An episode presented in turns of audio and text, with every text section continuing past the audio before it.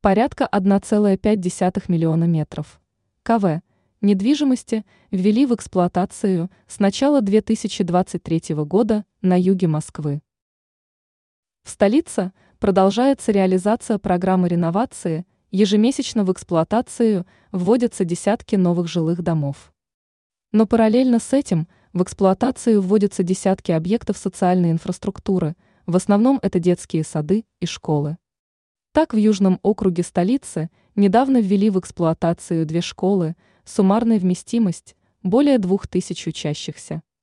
Как информирует ТАСС, с начала года выдано более 40 разрешений на строительство в Южном округе столицы.